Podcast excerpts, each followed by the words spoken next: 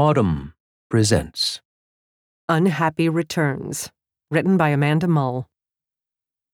Consider the dressing room. The concept began its mass-market life as an amenity in Gilded Age department stores, a commercial sanctuary of pedestals and upholstered furniture on which to swoon over the splendid future of your wardrobe. Now, unless you're rich enough to sip gratis champagne in the apartment-sized private shopping suites of European luxury brands, the dressing room you know bears little resemblance to its luxe progenitors. Over the course of several decades and just as many rounds of corporate budget cuts, dressing rooms have filled with wonky mirrors and fluorescent lights and piles of discarded clothes. At one point in your life or another, as you wriggled your clammy body into a new bathing suit, underpants still on for sanitary purposes, you have probably experienced the split-second terror of some space cadet trying to yank the door open, if you're lucky enough to have a door. Maybe you have heard your own panicked voice croak, "Someone's in here!" Through the nineteen nineties and into the two thousands, even as stores became dingy and understaffed, the dressing room try-on remained a crucial step in the act of clothing yourself. But as online shopping became ever more frictionless and the conditions in the fitting room ever less desirable, Americans realized that it might just be better to order a few sizes on a retailer's website and sort it out at home. Estimates vary, but in the past year, one-third to one-half of all clothing bought in the United States came from the Internet. More shopping of almost every type shifts online each year, a trend only accelerated by months of pandemic restrictions and shortages. This explosive growth in online sales has also magnified one of e-commerce's biggest problems: returns. When people can't touch things before buying them, and when they don't have to stand in front of another human and insist that a pair of high heels they clearly wore actually never left their living room, they send a lot of stuff back. The average brick-and-mortar store has a return rate in the single digits, but online, the average rate is somewhere between fifteen and thirty percent. For clothing, it can be even higher, thanks in part to bracketing, the common practice of ordering a size up and a size down from the size you think you need. Some retailers actively encourage the practice in order to help customers feel confident in their purchases. At the very least, many retailers now offer free shipping, free returns, and frequent discount codes, all of which promote more buying and more returns. Last year, U S retailers took back more than one hundred billion dollars in merchandise sold online.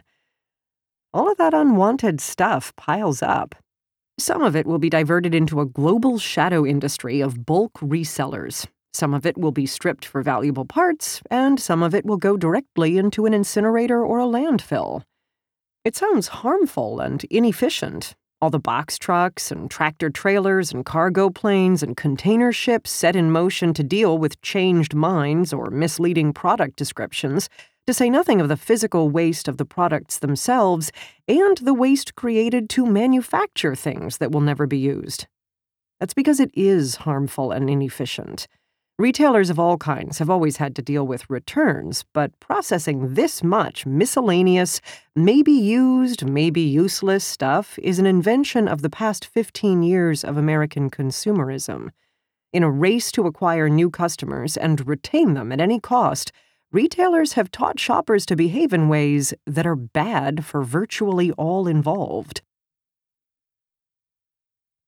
The retail logistics industry is split into two halves. Forward logistics, the process of moving goods from manufacturers to their end users, is the half most consumers regularly interact with. It includes postal workers, your neighborhood U P S guy, and the people who stock shelves at Target or pick items and pack boxes at Amazon warehouses. Pick, packing, and shipping individual things to satisfy customer orders is a madness, but it's a straightforward madness. Mark Cohen, the director of retail studies at the Columbia University School of Business and the former C E O of Sears Canada, told me, the other half, reverse logistics, isn't straightforward at all. Reverse logistics is nasty. Tim Brown, the managing director of the Supply Chain and Logistics Institute at Georgia Tech, told me. The process of getting unwanted items back from consumers and figuring out what to do with them is time and labor-intensive, and often kind of gross. Online returns are collected one by one from parcel carriers, brick-and-mortar stores, a growing number of third-party services, and sometimes directly from customers' homes. Workers at sorting facilities open boxes and try to determine whether the thing in front of them is what's on the packing list, to discern the difference between the various car parts sold on Amazon or the zillion black polyester dresses available to order from H and M. They also need to figure out whether it's been used or worn, if it works, if it's clean, and if it or any of its components are economically and physically salvageable. Sometimes the answers to those questions are clear. Consumers say they're returning X Y Z, but they really return a dead rat and a cinder block, Brown said. That kind of fraud accounts for five to ten percent of returns. Usually, though, the situation is ambiguous. How used do jeans have to be for them to be considered used? Does a mere try-on count if they've been removed from their packaging? We can dispatch now with a common myth of modern shopping. The stuff you return probably isn't restocked and sent back out to another hopeful owner. Many retailers don't allow any opened product to be resold as new. Brick-and-mortar stores have sometimes skirted that policy. Products that are returned directly to the place where they were sold can be deemed close enough to new and sold again.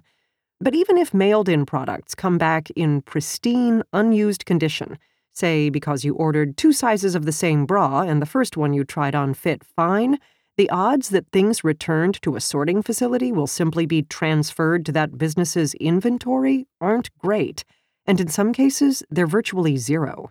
Getting an item back into a company's new product sales stream, which is sometimes in a whole different state, can be logistically prohibitive. Some things, such as beauty products, underwear, and bathing suits, are destroyed for sanitary reasons, even if they appear to be unopened or unused. Perfectly good stuff gets thrown away in these facilities all the time, simply because the financial math of doing anything else doesn't work out. They're too inexpensive to be worth the effort, or too much time has passed since they were sold. Fast fashion, the extremely low-cost, quick-churn styles you can buy from brands such as Forever twenty-one and Fashion Nova, tends to tick both boxes, and the industry generates some of the highest return rates in all of consumer sales. Imagine a dress that sold for twenty-five dollars and was sent back without its plastic packaging at the end of the typical thirty-day return window. Add up the labor to pick, pack and dispatch the item, the freight, both coming and going, the labor to receive and sort the now returned item, the cardboard and plastic for packaging, and the sorting facility's overhead, and the seller has already lost money. By one estimate, an online return typically costs a retailer ten to twenty dollars before the cost of shipping. And in the space of a month, the people who might have paid full price for the dress have moved on to newer items on the seller's website. At that point, one way or another, the dress has got to go. Many products survive their initial return and even get sold again, just not to the retailer's customers. Stores like Neiman Marcus and Target, which carry a bunch of different brands, are often able to return excess product to those brands for at least a partial refund. That might mean a pallet of polo shirts goes back to Ralph Lauren, or Hanes eats part of the loss on a new line of socks that didn't sell. At that point, the brand or wholesaler taking back the product has to decide whether it should be thrown away or sold. Or, when someone returns a computer to Best Buy, for example, the company can try to sell it elsewhere, even if it's just for parts. Perhaps its outer case would be discarded and its processor and video card removed and offloaded, along with thousands of others, to a middleman who flips them to repair services or retailers that sell refurbished parts. Bulk sales of intact merchandise supply much of the inventory in domestic deep discount retailers, such as Big Lots, according to Brown, and are also why so many people in countries without American stores wear American clothes. Unwanted clothing and other goods are sold off thousands of pounds at a time in shipping containers.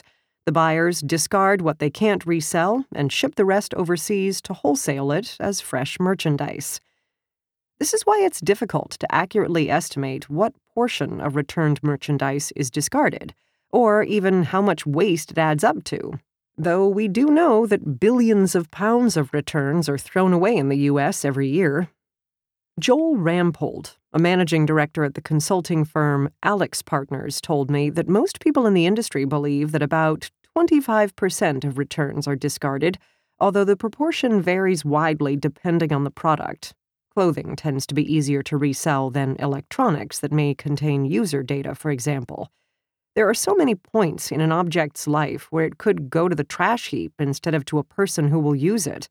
And once it's off the books, especially if it's out of the country, American retailers are no longer keeping track. These practices are essentially unregulated. Companies do whatever they deem most profitable. Now is usually when people start wondering why more returns aren't just donated. Don't lots of people in the U S need winter coats and smartphones and other crucial tools of everyday life that they can't afford? Wouldn't providing those things be good P R for retailers? Wouldn't it be a tax write-off at the very least? Donation would be the morally sound move. But companies have little incentive to act morally, and many avoid large-scale domestic donations because of what is politely termed brand dilution. If paying customers catch you giving things to poor people for free, the logic goes, they'll feel like the things you sell are no longer valuable. Some of the largest retailers, such as Amazon and Target, have begun to quietly acknowledge that it doesn't even make sense for them to eat the cost of reverse logistics to get back many of the things they sell. They'll refund you for your itchy leggings or wonky throw pillows and suggest that you give them away, which feels like an act of generosity, but more likely is really just farming out the task of product disposal. The birth of the returns problem is almost always pinned on Zappos. In the mid two thousands, the company persuaded millions of Americans to buy shoes online, a turn of events that, at the time, seemed extremely unlikely, by marketing its fast, free shipping and free, no questions asked, return policy as ardently as it did its products. The easy returns tactic was hardly new in retail. Nordstrom, among others, was long famous for being so lenient that the store would take back things it didn't sell in the first place in order to keep customers happy. But the free returns model had never before been applied at such a large scale to online sales, where the logistics of giving buyers so much latitude is much more costly. Zappos' success helped shape how people understood online shopping to work. It's so baked into consumer expectations, and consumers are very irrational about the cost of shipping and returns, Ramphold told me. To some extent, retailers have created that, and now they're stuck with it. Businesses often lose money in the pursuit of customers, hoping to make back the initial loss in the long run by creating durable economies of scale, which Zappos has successfully done. Scott Schaefer, the company's vice president of finance, told me that it's profitable and has no need or desire to tighten its shipping and returns policies. But Zappos' strategy had ramifications far beyond its own sales figures. By changing consumer behavior, it inadvertently pushed lots of other businesses to adopt the buy-it-all, return-it-later policies that have now become the industry standard, especially as e-commerce spending consolidates among a few mega companies like Amazon, Target, and Walmart. Retailers of that size are better able to absorb the cost of return shipping and junked product than smaller businesses are, but many of those smaller businesses must adopt similar policies anyway to hold on to their customers. Alarmingly, the problem almost never comes up in business education. There's very, very, very, very little academic work in reverse logistics, Brown said. Meanwhile, forward logistics and supply chain is taught in every business school in the country. People are taught to sell. And stores don't want to talk about returns. Seven of the eight that I contacted for this story, which specialize in everything from cheap dog toys to luxury fashion, declined to comment at all. The issue is a non-starter in almost every way. No company wants to draw attention to customers who are disappointed in their purchases. If a retailer admits that it wants to cut back on its generous policies, it risks headlines painting it as stingy. And once people start thinking about returns, they might start asking where all that returned product goes, which is a whole other can of public relations worms. This avoidance runs deep. Public companies have to disclose a litany of financial details to shareholders every year, but regulatory agencies don't require them to include return rates or specify their financial impact. So they don't. When everyone's mouths are shut, the size of the problem becomes very difficult to discern. Schaefer, from Zappos, said that the centrality of returns to the business's sales model means that the price of service has long been baked in.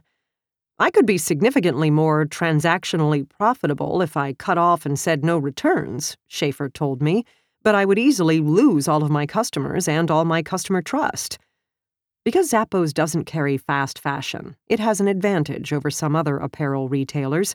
Much of its return volume comes back unworn and is reintegrated into its regular inventory. But even some of the biggest retailers in the world now see rampant returns as an existential threat. In recent years, many have started using third-party software to find and ban their highest volume returners from sending things back, and sometimes from buying anything at all. Amazon, Sephora, Best Buy, Ulta, and Walmart, among many others, close shoppers' accounts or bar them from stores if their returns seem atypical or potentially fraudulent. Details on what these companies consider aberrant behavior are scant, but Mark Cohen oversaw one of the first such policies at Sears Canada in the mid two thousands. In its sweep, he said, Sears found one thousand four hundred people who were engaged in what he called recreational shopping, buying things nearly every week and returning all or almost all of them. What's more, many of these people even employed the tactic with big-ticket items, such as tractors, lawnmowers, and refrigerators. Third-party businesses have also sprouted up to wrestle returns into some kind of submission. If you shop online with any regularity, you've probably interacted with a post-purchase retail logistics company such as Narvar, even if you didn't realize it. These companies notify buyers when things have shipped or they're about to arrive, clean up the tracking information into something understandable at a glance, and collect and organize data about why and how often certain products come back. Other companies promise to intervene in the physical logistics of moving one hundred billion dollars in online returns back to sellers. Roadie, for example, will pay gig workers to ferry returns back to sorting facilities in their own cars, ostensibly in situations where drivers are already heading that way. Happy Returns lets shoppers drop off their unwanted, unpackaged goods at return bars inside local businesses, drugstores, stationery shops, FedEx offices, which in theory minimizes the hassle and thus speeds things up. Happy Returns then sorts and sends the items back to retailers, creating some measure of greater efficiency.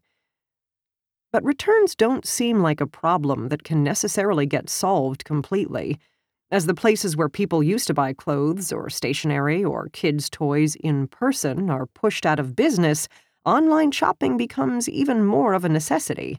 And Americans will probably continue to buy more than they intend to keep, even if it means an extra trip to the U P S store. Prices will go up to account for how expensive it is to send all this unwanted stuff back and forth, and companies will make non-binding sustainability pledges that attract positive headlines while still shoveling things into landfills.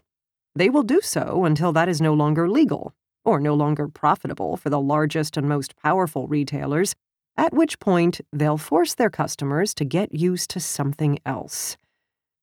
When surveyed about their preferences, big majorities of Americans under forty say that they'd happily pay more to patronize businesses that aren't wasteful or harmful to the environment. That is the right answer when another human asks you whether you care about the future of the planet. But the receipts tell a different story so far. Those same shoppers do a far larger portion of their shopping online than their older counterparts do, and they're also more likely to place big orders, buying items in multiple sizes and colors with the intention of sending some back. That's the slick thing about shopping now. So much of it takes place in the same manner as returns, in the privacy of your own home. No human interaction or judgment required. If you enjoyed this production, find the best long-form articles read aloud in the Autumn app, available now for iPhone and Android.